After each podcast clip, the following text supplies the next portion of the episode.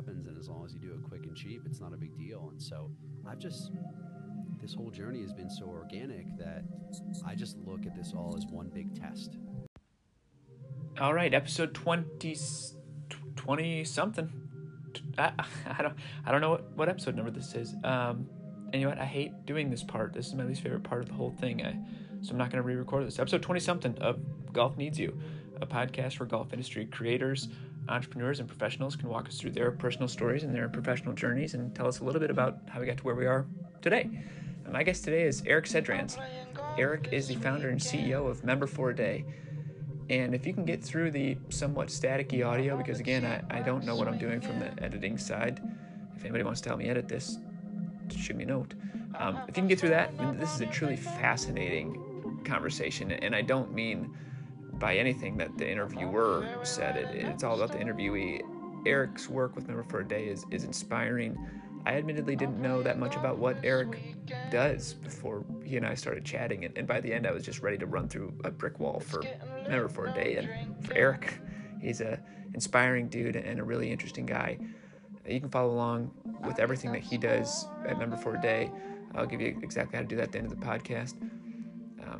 It, it's important stuff and, and, it's great work, and, and even more than that, it was fascinating from a entrepreneurial standpoint. So, without further ado, my name is Will Mayo, Director of Golf Sales and Business Development for Rams Hill Golf Club in Borrego Springs, California, and this is episode number 20 something of Golf Needs You.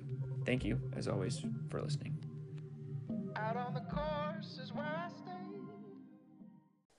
All right, uh, we are here with Eric Sedrans, founder and CEO of Member for a Day, thanks for joining my tiny little baby podcast. Will, thanks for having me. It's a pleasure. well, the, the first question that I ask everyone, and uh, truthfully, I'm not even sure if this applies here, but I but I ask, you know, someone stops you in an, an elevator and they ask you what you do for a living, and what do you tell them? I tell them that I help nonprofits fundraise through once in a lifetime rounds of golf. Dang, that's a pretty sweet elevator pitch. hence the hence the elevator setting. Um, well, I know that uh, from the little that I know about you, I know that it wasn't. Member for a Day didn't start as a uh, attempt for doing something for a living, right? I mean, can you talk about like the, the genesis of what you're doing right now? Yeah, I mean, you know, if we're talking about the original genesis, it really was just I was playing some nice golf courses and taking some average at best photos with my iPhone and figured it'd be a nice way to connect with people like yourself, right? People that love the game of golf and want to travel, and um, that was kind of the the the real genesis. And then, you know, you you fast forward a couple years, or in the other way, you rewind a year back from where we are now. Um, you know, at the time, I'm living in New York City. I'm working in tech. I'm running business development for a variety of different tech companies, and got laid off like a lot of us during the beginning of COVID. And I escaped to South Carolina because um, I just wanted nothing to do with New York City apartment life going to a pandemic. And sure. thankfully, my mother lives down in Hilton Head, so that was kind of an easy escape. Oh, nice. And so, you know, I was down there and, and realized two things really quickly. One, I wasn't going to get a job anytime soon, so the prospects of applying and networking for a job was just kind of a waste of time. And then I just started to feel really guilty. Of um, you know golf courses didn't close in South Carolina uh, actually ever during the pandemic uh, for better or worse. yeah. um, yeah. so you know here I am playing golf um, and my friends are stuck in their apartments in New York City for two weeks haven't been outside so um, I had this overwhelming sense of guilt and it led me down this path of looking for something creative and a way to give back and so I just started reaching out to my network of friends who are either members or head or assistant pros at some of the best clubs in the country and asked them if they'd be willing to donate a round of golf. And, um, you know, that, that's kind of the genesis, right? I mean, that, that's really where it all started. And, you know, where we've gone from, from there is, um, just been a really wild and exciting ride. Right, and and so the ask to donate a round of golf was was to have that then auctioned off for charity, right?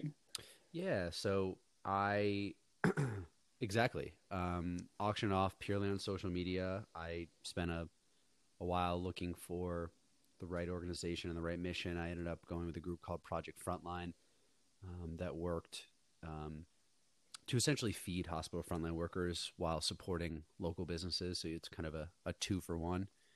Um, and yeah, I mean, basically, I just started reaching out. Uh, to be honest, Will, I expected a lot of them to say no, and um, you know, the first one said yes, and that was mm. really all I needed. That was enough that it was like, okay, this is this is possible. And um, after about two weeks of outreach, I got about twenty golf courses.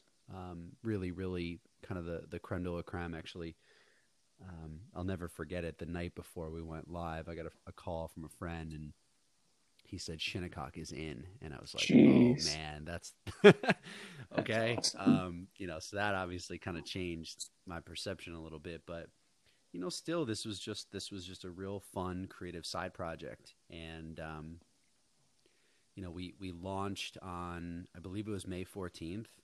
Um, you know, my goal was maybe to raise ten or fifteen thousand dollars, and you know, as soon as I put it out there, um, just purely on organic social. I didn't pay for any marketing, obviously, but um, I just started receiving just an absurd amount of messages on hmm. Instagram from people all over the world. And honestly, Will, some of the the best memories I have of this past year are just literally I would get messages from people that just said thank you, thank you for taking the initiative of doing this. You know, my son or daughter, or husband or wife is a frontline worker, and I just really appreciate you doing this. And it was like, wow, I just I've never been thanked before for you know initiatives like that. I mean, on that scale. Um, and then, you know, the the other part was I was getting messages from people all around the world who I don't know, who just said, you know, hey, I'm a member of Interlachen. Can I donate an additional round? Hey, I'm a member of the Mid Ocean Club. Can I donate an additional round? On and on and on. And so Wow. By the time we ended, we had just I think we had 48 golf courses. So I launched with 20. So like 60% of the rounds came from people that I'd never met before, right? And it, it's it's so it's so cool because we hear a lot of things about the negatives of social media and um, the golf social media world is pretty good. Oh, I agree. This is, a, this is a great you know story about just that is that all these people just came together. Um, and that's incredible man. So, so, i imagine probably pretty quickly in there well correct me if i'm wrong. I assume this was maybe thought to be a one-time shot. We'd do this once we'd raise some money in a tough time but then did rather quickly did you kind of realize that oh shoot maybe i could just this could be evergreen? I, I could keep doing this and build a life out of it? Yeah, so it's it's been a very iterative journey, right? So you know, the the auction, um, like I said, just completely took off. We ended up, or I ended up raising over $101,000, which equates to over 10,000 meals for hospital frontline workers. Just a staggering amount. That's incredible. and um, I remember that that last night. I think we raised um, over thirty-six thousand dollars in the last like two hours. It was just wild to just watch the hmm. numbers go up, and um, everything from that point forward was was very organic. Uh, what I mean by that is, um, you know, a couple writers in in the golf industry were following me on Instagram. And they saw the story and they said, "Hey, you know, I'd be interested in writing this. Would you, know, are you free for an interview?" And said, sure. So I got written up a couple times, and then Golf Magazine wrote about it, and then the New York Post wrote about it, and then you know I, I got a good amount of press, and um, then from that point forward, Will, to answer your question, is you know I, I definitely I had a sense that there was something bigger here, mainly just because of the response from people, um, and the and the specifically the emotional response that I hit on. Um, but then after the press, basically about 20 nonprofits reached out to me and said, you know, can you help us? You know, mm. you were so successful with COVID. You do for cancer, social services, youth golf, homelessness, on and on and on. And, you know, I'm an entrepreneur by nature. And I just said, um, I think so. I don't know. I mean, I'm not a professional fundraiser, but I'm sure I could kind of figure this out. And so, you know, that was about seven ish months ago. And now here we are. Um, just about to cross the million dollars raised for charity since wow. inception. So it's it's like I said, it's been a really really wild and fulfilling ride. That, that, seems so fast to me. so in that seven months, I mean, this could get granular, but I'm interested, so I'll ask anyway. In that seven months, and did you have to like establish it as a like a 501c3? I don't even know what that means, but did you have to do all of that to legitimize it? Or I mean, I'm assuming this is I mean, people aren't just throwing Venmo at you and then you hand it out. yeah, How does that work? It's so so we're actually not a 501c3. We're we're an LLC, so we are a for-profit business. Our clients okay. are nonprofits. We, you know, initially I, I kind of went back and forth on that one a bunch, but um, there's just it, the the amount of good that we can do in the world and the the way we, that we can scale and grow would be a lot easier as a for-profit versus a nonprofit just um, because of like hoops you have to jump through, like regulations. Yeah, there's a lot more regulation with huh. nonprofits, um, and it just kind of pigeonholes you into doing certain things certain ways. Whereas within just a standard corporation, you can pretty much kind of run the ship as you like, which is you know, I come from a, a venture capital back, te- you know, tech background where things move really fast. So that's that's the only way I know, right? That's my modus right. operandi. Um, Which is like the opposite of golf. Which is exciting though, because then it's green space, right? Right. And um, you know that that's um, yeah, it's I, I haven't had any, you know, we haven't run into any issues with that at all. And to answer your question, you know, yeah, we've we've accomplished a lot in a short amount of time, but I think part of the reason that's the case is because I'm having so much fun you know and sure it's like the classic adage right if like if you do the things you like and you're having fun you'll never work a day in your life which is like the cheesiest thing that like your uncle tells you when you're 18 years old but it's like it really is true that I mean, I'm raising money for charity through the game of golf and building a tech platform and a community of thousands of like-minded individuals who also want to do the same thing. Like, how could it get any better? Yeah, I mean, I, I feel that way in my own job every day. Yeah, you know, this is this is primarily a, a golf podcast, but it also doubles as just a place where I air my own insecurities about myself. Uh, I would be intimidated to like even understand how you start an LLC or how you get that all off the ground. I mean, did your professional background have you well positioned for that, or are you just kind of learning as you go? Yeah, it's it's interesting, Will. I think um, you know, I've never thought of life as a straight line. I've always the, the most interesting people that I've met in life are the ones that have very curved backgrounds. What I mean by that is, you know, they're not just working a job for 30 years, retiring, buying a home with a white picket fence. They have different jobs in different industries in different countries, um, have had successes, have had failures, maybe mm. lots of failures. Um, and I'd like to think that you know, my career in New York City prior was just really getting me prepared for running this company. And so all of the things that I maybe didn't even realize I was learning at the time um, has allowed, you know, the company to just accelerate our growth way faster than I would have, you know, had I had this been started 10 years ago. Um, mm-hmm you know, I've also I was fortunate. I, I got an MBA from Babson College, they're the number one school in the world for entrepreneurship, and so they really prepared us um, to to fail fast, to fail quickly, to try things, to experiment, and, and I mean, just that like they would talk so often about like, don't worry about failure.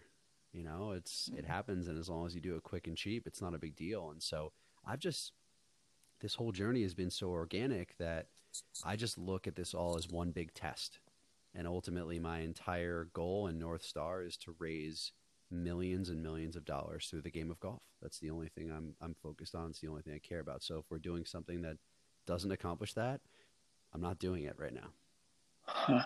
Well, and, and it seems like it would be very difficult for this to fail at all, one, and for it to fail in any sort of expensive manner. I mean, it, it seems like it's pretty low overhead, I would think. I mean, it's like the like, the way you talk about it, it's like, oh shoot, you just started this business in your mind immediately, and then it just became a thing. Like, the, I don't know. That was a terrible question. That wasn't even a question. No, I mean, it, it kind of is because you you know th- that's like yes to some degree, but then all of a sudden, you know, you realize like, you know, we're we're auctioning off at this point, we've done hundreds and hundreds of rounds. And so the scheduling and fulfillment of that is actually quite complicated. So much so, Hmm. Will, that like, you know, we tried to use Calendly, which I'm sure, you know, most people listening to this podcast are pretty familiar with. Like, Calendly couldn't handle what we're doing. So now we have to build our own version.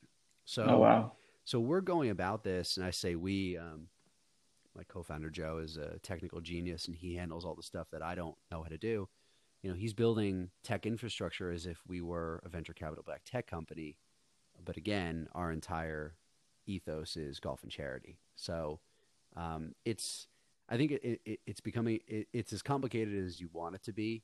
Um, we just want to make sure that you know this is going to be a big year. We're gonna we're gonna raise a lot of money for charity, and we want to make sure that we're able to handle all of the logistics and operations that that go into sort of all like the scheduling and fulfillment and payments and customer service and all the all the other stuff that you know the non-sexy stuff of the business i guess you could say Yeah, well, thanks for bailing me out with a smart answer to a stupid question, but that was more interesting than than even I kind of had realized. But um, you, you have a little professional background in, in golf as well, right?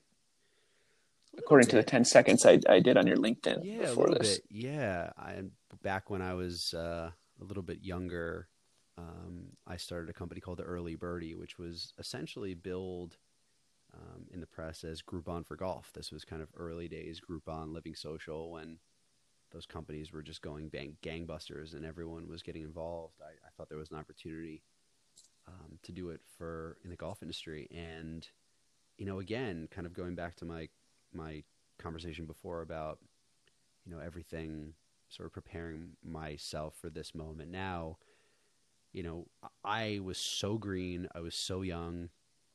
I had no idea how to split equity in a company. I had no idea how to value a company. I had no idea what a board of directors was. I, I just really had no idea what i was doing. And most importantly i had no idea about time management. I think the most the single most important well, I guess I would say there's two things. The two most important things of being an entrepreneur is one, focusing your time on the most important things, like the things that are going to move the, the business forward and impact the most people. And the second thing, and this is the most important, is avoid burnout at all costs. And I Hmm. can't stress that enough because when I was running the early birdie, I was staying up till like two in the morning doing data entry, which is like the silliest thing a, a founder of a company can do. And ultimately, I burnt out. Yeah. And if you burn out, it's game over. The business, Huh. the business is done. There is no, it's over, right? There's nothing that nothing is is, is going to happen from that point forward. And so, I am super super cognizant now, and I still need to get better at this, but of of recognizing when I'm getting really tired and and kind of like you know, just touching upon that burnout and saying, okay, I'm going to close my computer. I'm going to turn my phone off and go, you know, go play nine holes of golf, go for a hike. You know, it's kind of just It, it's out. funny. I, I kind of do the same thing. Like I, I'm by no means an entrepreneur, but with my with my job, you know, I'm, I do golf sales and I eat what I kill. So there's no like clocking in or clocking out for me. The, the only person who's hindered by me taking time off, other than the company, is is me. Um, so it's hard for me to like shut it down too. Like I find it, and, and I always kind of harp on the fact that I, I like that my work and, and my life feel integrated. Like I, I don't shut off work to go enjoy life or vice versa. But I do think that if I'm not careful, I could set myself up for the same kind of feeling. And it's, I don't know how best to manage it either. Yeah, there's a couple things to unpack there. The first is that, you know, as a salesperson, as an entrepreneur, you know, you have to understand the work. You can be busy forever. You know, like I could sit here and work for 400 hours straight and just continue Right. to have work because I it, it it never ends. It's it's complete, just complete green landscape that that is untouched. Um, and but ultimately, like, what what does that accomplish, right? Like, Right. you know, I think I've always been a big believer. I'm a results driven person, so you know, my my team members, I tell them, I say, I don't care if you want to work at three in the morning in your pajamas, as long as you get the work done, go for it. Doesn't Right. matter to me. Yep. Yep. I know I, I'm just, you know, I'm, I'm rather new to, to sales and I was, I was nervous about not liking it, but kind of the opposite has taken hold where I like it a lot. And now I just need to make sure that I don't overdo it. Yeah. The other thing you're, It's kind of, it's fun. the other thing you were talking about, Will, is kind of that the separation between work and life. I about ten years ago, I met a group. Um, they were called Live in the Gray, which I don't think they're around anymore. There's a really fascinating group of mainly women in New York City, and their whole ethos was most people think of life and work as black and white, and their thing was that's not true. You should live in the gray, meaning it's all the same. Like it's all just Hmm. life. Like you should be the same person whether you're in the office, whether you're playing golf, whether you're you know at a formal dinner. You should be the same person, and um, that that was very instrumental in sort of dictating the person that I became. And if you meet me now in person, regardless of what situation we're in, I'm going to be exactly the same. So I really took that to heart, and I think it's really important to live in the gray because a lot of people, you know, who are in, especially in more formal jobs, if you work in finance, it's kind of hard for that, right? You come Yeah. and you put your suit on, you kind of become a different person. But I don't want to be a different person. I don't want to be an actor at my job. I want to be exactly the same person, no matter what situation I'm in or who I'm with. Hmm, I like that, man. I, I'm gonna use steal that and use it. I, I really like that. It's uh, it's 4:30 on a on a Friday. What did your day look like today at work? What'd you do today? It's a great question. I um, Thank you. I got it, it's funny. It's like I gotta remember some of these things, right? Like with during COVID, days blend together and things kind of like I, I kind of forgot it was Friday to be honest because it doesn't really matter to me. Um, but it's a good question. Um, you know, I I had a call with um, one of my advisors.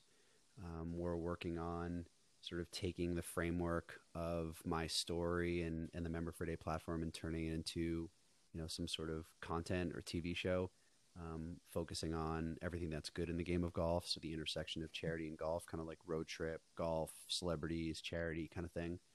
Um, I am helping out with uh, Coaches versus Cancer, the American Cancer Society.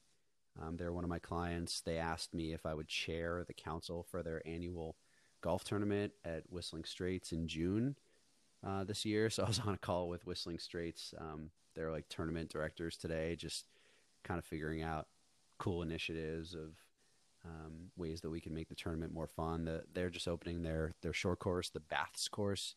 Um, oddly enough, we're going to Mm. be there like the same week it opens, so we're talking about doing some cool stuff with the short course. Um, I pitched a, a couple people, um, a couple writers on my story. Um, again, like we're about to raise a million dollars, and so I think that's really important. And then ultimately, which is taking up most of my time right now, is you know talking to nonprofits, um, telling my story, and explaining to them the platform I've created, and showing them real world examples of how much money we raised. Right? I mean, you know, or or you know we raised one hundred and forty one thousand dollars for the first tee. We raised two hundred and seventeen thousand dollars for the American Cancer Society. You know we've we raised almost half a million dollars in the month of December alone. So Wow. we're we're growing really quickly and you know I'm I'm so thankful because my story is just you know was ultimately and I think this goes back to the original conversation it was really just me feeling guilty about my situation and trying to help some other people and it's led to a, pretty large platform that even when I kind of think about it I kind of get choked up a little bit that like a million dollars is a lot of money for charity Oh yeah, man. I, I can't imagine what you know May of 2020 ver- or March of 2020 version of you would be thinking about what you're doing now. It's, it's pretty cool. I how do you how do you even delineate or decide like what charities to choose? I mean, the, the options are endless. Do you try to like do it thematically, like with what's going on in the world, or would you see it being more golf focused in charities, or is it just going to kind of be across the, the board? Yeah, it's a good question. You know, I'll, the first thing I'll say is our, our growth to this point has been 100% organic. So, you know, we worked with Project Frontline, and then a group in Boston called the Hart Brothers saw us on social media and said, "Hey, can you help us out?" And then a group in New York called SEO asked us, and we said, "Yeah." So everything has just been word of mouth. I mean, literally, Hmm. like, and I can't, I can't stress that enough. Um, so right now, it's it's it's really just that. It's very organic and word of mouth. Um, you know, the biggest prerequisite of working with us is to have some connections in golf, right? So, kind of the way our model works is um, the nonprofit uses their existing donor network, their friends, their family, um, hopefully some big donors who are members of really great golf courses, and they offer up the rounds. And then, member for a day, we do everything else. Um, you know, we build a custom auction site, we market it on social, we market to email. Um, you know, we market it to our thousands of community members who are just obsessed with with playing these once in a lifetime rounds of golf. And I mean, you know, you, talk about there's been, you know, we've sold some rounds for a lot of money. I mean, to date, our the highest selling item so far is a round with Ken Griffey Jr. at Grove 23. So we're not talking about, you know, Wow. pretty pretty legit offering, but it sold for over twenty two thousand dollars for a single round of golf. Um, Wow. so, yeah, to answer your question, um, you know, the prerequisite of working for us is you are a 501c3 with a good standing, you know, good rating on Charity Navigator or GuideStar, and you have, you know, and and I, it's interesting because a lot of nonprofits don't even realize this, but um, you have access to golf courses. And what I, what I mean by that is, you know, if you have a big enough donor network and there's some wealthy people in that, I can pretty much guarantee you some of them are members of great golf courses. And so it's been it's so funny. Like I'll I'll work with a grassroots small organization and they'll email me on like a random Tuesday night and they'll be like, um, one of our donors just um, said he's a he's a member of uh, Myopia Hunt Club. Is that any good? And I'm just like, uh, yeah, That's awesome. you know, because they have no idea That's they're cool. not golfers. Um, so it's almost like finding these unused assets, and and if you think about it from the economics perspective, Will, you know, a round of uh, at Myopia, let's say, will sell for four thousand dollars, but if that's hosted by a member, those guest fees are only I don't know, maybe let's say four hundred dollars. So a four hundred dollar investment grossed four thousand dollars for the charity. So that donor could have written the four thousand dollar check himself, or instead just played around a golf, paid four hundred dollars in guest fees, and turned that in to a ten x return on investment. So the economics are really really exciting uh, from the donor perspective. Oh yeah, and and the way that this nonsensical podcast goes is I don't really write down any questions. I just find myself getting excited, and I think about like what I would do if I were in that position that you're in, and, and I would be so pumped up to like not only broker all of those uh, private club, you know, experiences, but also, I mean, I, I can imagine how fun it would be to try to put together things like Griffey at the Grove and and those experiences that go beyond just playing private course X. It seems like literally the options are unlimited. Yeah, we the coaches versus cancer one was was definitely our. I mean, it was our biggest in terms of the amount raised, but also our most creative. We got a hundred Division One basketball coaches, so that you know the likes of the biggest coaches in the country, to donate a round of golf for them at their home course. So we had Rick Pitino at Winged Foot, we had um, Roy Williams at Biltmore Forest, we had Lon Kruger at Southern Hills, Brad Underwood at Olympia Fields. Like, it was sick, and you know, from a content perspective, you know, I was sitting over here drooling, and so I pitched to to American Cancer Society and Coaches versus Cancer. I was like, "Can I interview these people and talk about golf?" And they were like, "Sure." So next thing you know, I'm sitting there and interviewing Jim Boeheim and Pitino and Calhoun and Kruger and just, and we're not talking basketball, we're talking golf.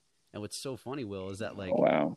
you know, if you think about someone like a Jim Boeheim, all he's doing all day long, every single day for year in year out, is talking about basketball, Talking hoops. Yeah. so here I come and I just say, and Jim Boeheim, it's funny for two reasons. One, he's notoriously known as a difficult interviewer. And two, he's a huge golfer.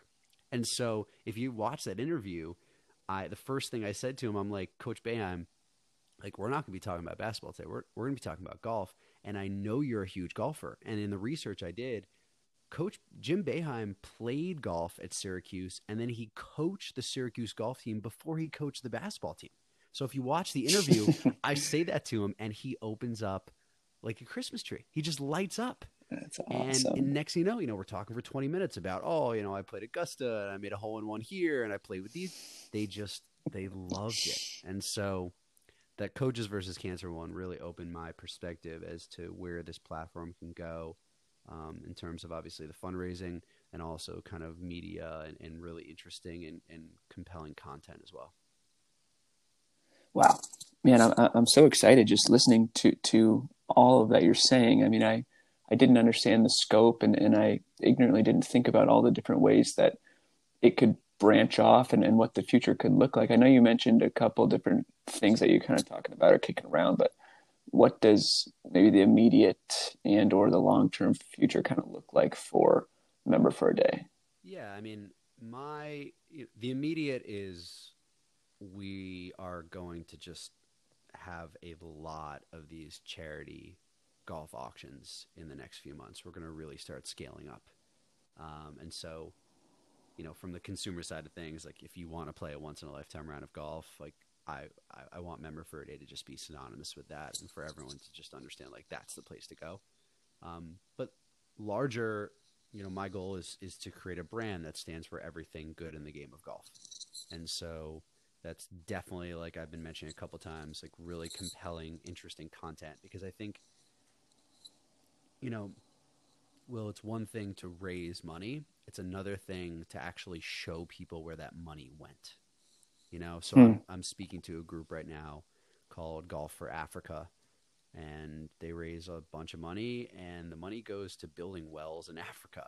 Like, just super, super cool stuff. So, you know, I want to go to Africa. I want to, I want to show Sure. people. I want to say, do you remember that, you know, hundred thousand dollars we raised six months ago? It built this well for these people to drink water. Like that's the kind of stuff that gets me excited. Um, and ultimately, I, I think that's what my community members want to see because I don't know. Whenever you like people, pe- like in general, people aren't transparent with money, um, and so like you know, you raise a bunch of money, like where does it go? Like nobody knows. So if I actually show them, um, to me that like closes the loop and makes it so much more compelling and also just interesting and stimulating and engaging and um, so that's that's where I envision this. I mean, you know, in a post-COVID world, there's no question we're going to do an event. Maybe we'll do it at Rams. Um, Yeah, we could do that. I know a guy. you know, I, That'd be great. yeah, I definitely want to. You know, it's it's it's one thing to be a virtual company, but I definitely want to sort of be able to meet community members and get people to connect in real life. And so, I think we all have Sure, of ideas of post-COVID world what we're going to do. Yeah, go to the movie theater. um, what? Uh, so how many how many people on the on the team right now? Is it just the two of you? Um, we're a team of five. Oh, wow. We brought on um, three sort of like junior slash interns. Um, so yeah, we're And and that's paid staff. yeah. So, Wow. um, Wow, man, that's awesome. yeah. So it's um, you know, I mean, I mean, I say paid staff. You know, we're not like we're not really taking salaries right now. You know, we're early stages. Sure. We're an, you know, we're not we're not a profitable business yet, but um, Is that weird to like talk about? I always wonder, like with social entrepreneurship, like obviously, obviously, CEOs and, and folks of many charitable organizations make a lot of money, and as they should. Is it weird, like in a startup position with this truly altruistic, you know, venture, but to also at the same time say, "Yeah, I want to make a living out of this." Like, you, is that a weird line ever? Was that a decent a question? question. And um, I, when I first decided that this was the path that I was going to go down, I struggled with this immensely. And I bet. that just, I, I've always been a believer. I mean, I volunteered with a group called All Hands and Hearts that I'm going to be working with in the next month or two. They're amazing. They're volunteer driven. Uh, there's a very popular statistic in the nonprofit space um, where it basically tracks the amount of money that's donated and what percentage of it actually goes to the end use versus paying salaries and paying overhead and printing and supplies and that kind of stuff. So all hands and hearts is like a 92%, which is basically unheard of. It, what it means is that they're volunteer driven, so no one gets paid anything. You know, and then on the Hmm. opposite end, you have companies like or organizations like the Red Cross where it's like thirty percent because they have big overhead. And so I struggled with this concept for a really long time. And then I watched a TED talk um, by a guy named Dan Pallotta, and it completely and utterly changed my perspective. And I'm obviously going to be paraphrasing a lot of what Dan talks about, and I encourage you and anyone else who listens to this to to watch it. But basically, the, the, one of the things Dan talks about is, you know, why should a, the CEO of Burger King, who's you know selling fast food, which doesn't do anything good, it actually makes people unhealthy. Why should he make ten million dollars, but the head of a massive organization that's trying to cure cancer, if he makes five hundred thousand dollars, we crucify him. And hmm. he also went on to basically say that unless we're able to pay leaders of nonprofits a relatively decent salary, well, then every single year until eternity, all the smartest kids in the world, all the MIT and Stanford and Harvard grads, they're going to go to Goldman Sachs, they're going to go to Wall Street, and they're going to make their millions of dollars because they can make more money there. And so until we can pay them a reasonable amount of money, we're never going to attract the talent and innovation that we need. And so I I can't stress it enough. Like watch Dan Pallotta's TED Talk. It completely changed my perspective. Honestly, I, I'm at the end of this conversation. I'm going to listen to it again because it's been months since I listened to it, and it's just, um, yeah, it's it's it's okay for people in the nonprofit space to make money. It's actually more than okay because they're dedicating their lives to making the world a better place, which we need more people like that. Yeah, I, I- couldn't agree more. Um, and that's fascinating. I, I will definitely go listen to that. I, I feel the same way. So that's that was cool. Um, last question. Last question I ask everybody. I put everybody on the spot. Everybody hates it, but I do it anyway. Um, do you have any breaking news that you'd like to, to share on the podcast that I can use to shamelessly promote this episode with? Not It can be personal life, you know, it can be work. Not Whatever you got. really breaking news. Um, like I said, the the big thing for us is we're going to be crossing the million dollars raised for charity. Um, it's going to happen in, in the next few Breaking weeks. news. Yeah, so I think we're Okay. at um, we're at like eight hundred thousand right now, and March is going to be huge. So we're going to just dive right through that line and um, yeah, get into the the seven figure game of uh, of amount raised for charity, which is just like I said before, just a a staggering amount and and uh, humbling, really humbling. Well, that's really cool, man. I'm I'm excited to watch where it goes from here. Um, for, for anybody listening, what- what's the best way to, to follow along with what you do, and more importantly, best way to get involved and, and donate? So, um, you know, we're uh, we're uh, I'm very active on Instagram at Member for a Day. So definitely follow us there. Um, our website's memberforaday.com, uh, and you can sign up for our email list there. Um, uh, those are definitely the best ways. And God, like I said, it's um, we're gonna start getting really active over the next couple weeks here. Um, I'm getting tired just thinking about it, but um, it's great because we're gonna have a ton of amazing golf courses, and we're gonna raise a ton of money for charity, which is um, gets me out of bed in the morning. That's awesome, man. I, I really enjoyed talking to you, and I really appreciate appreciate you taking the time. Likewise, we'll appreciate it. I'm playing golf this weekend. I'm on the tee box swinging. I have my phone up on airplane mode. I'm on the fairway lighting up a stove.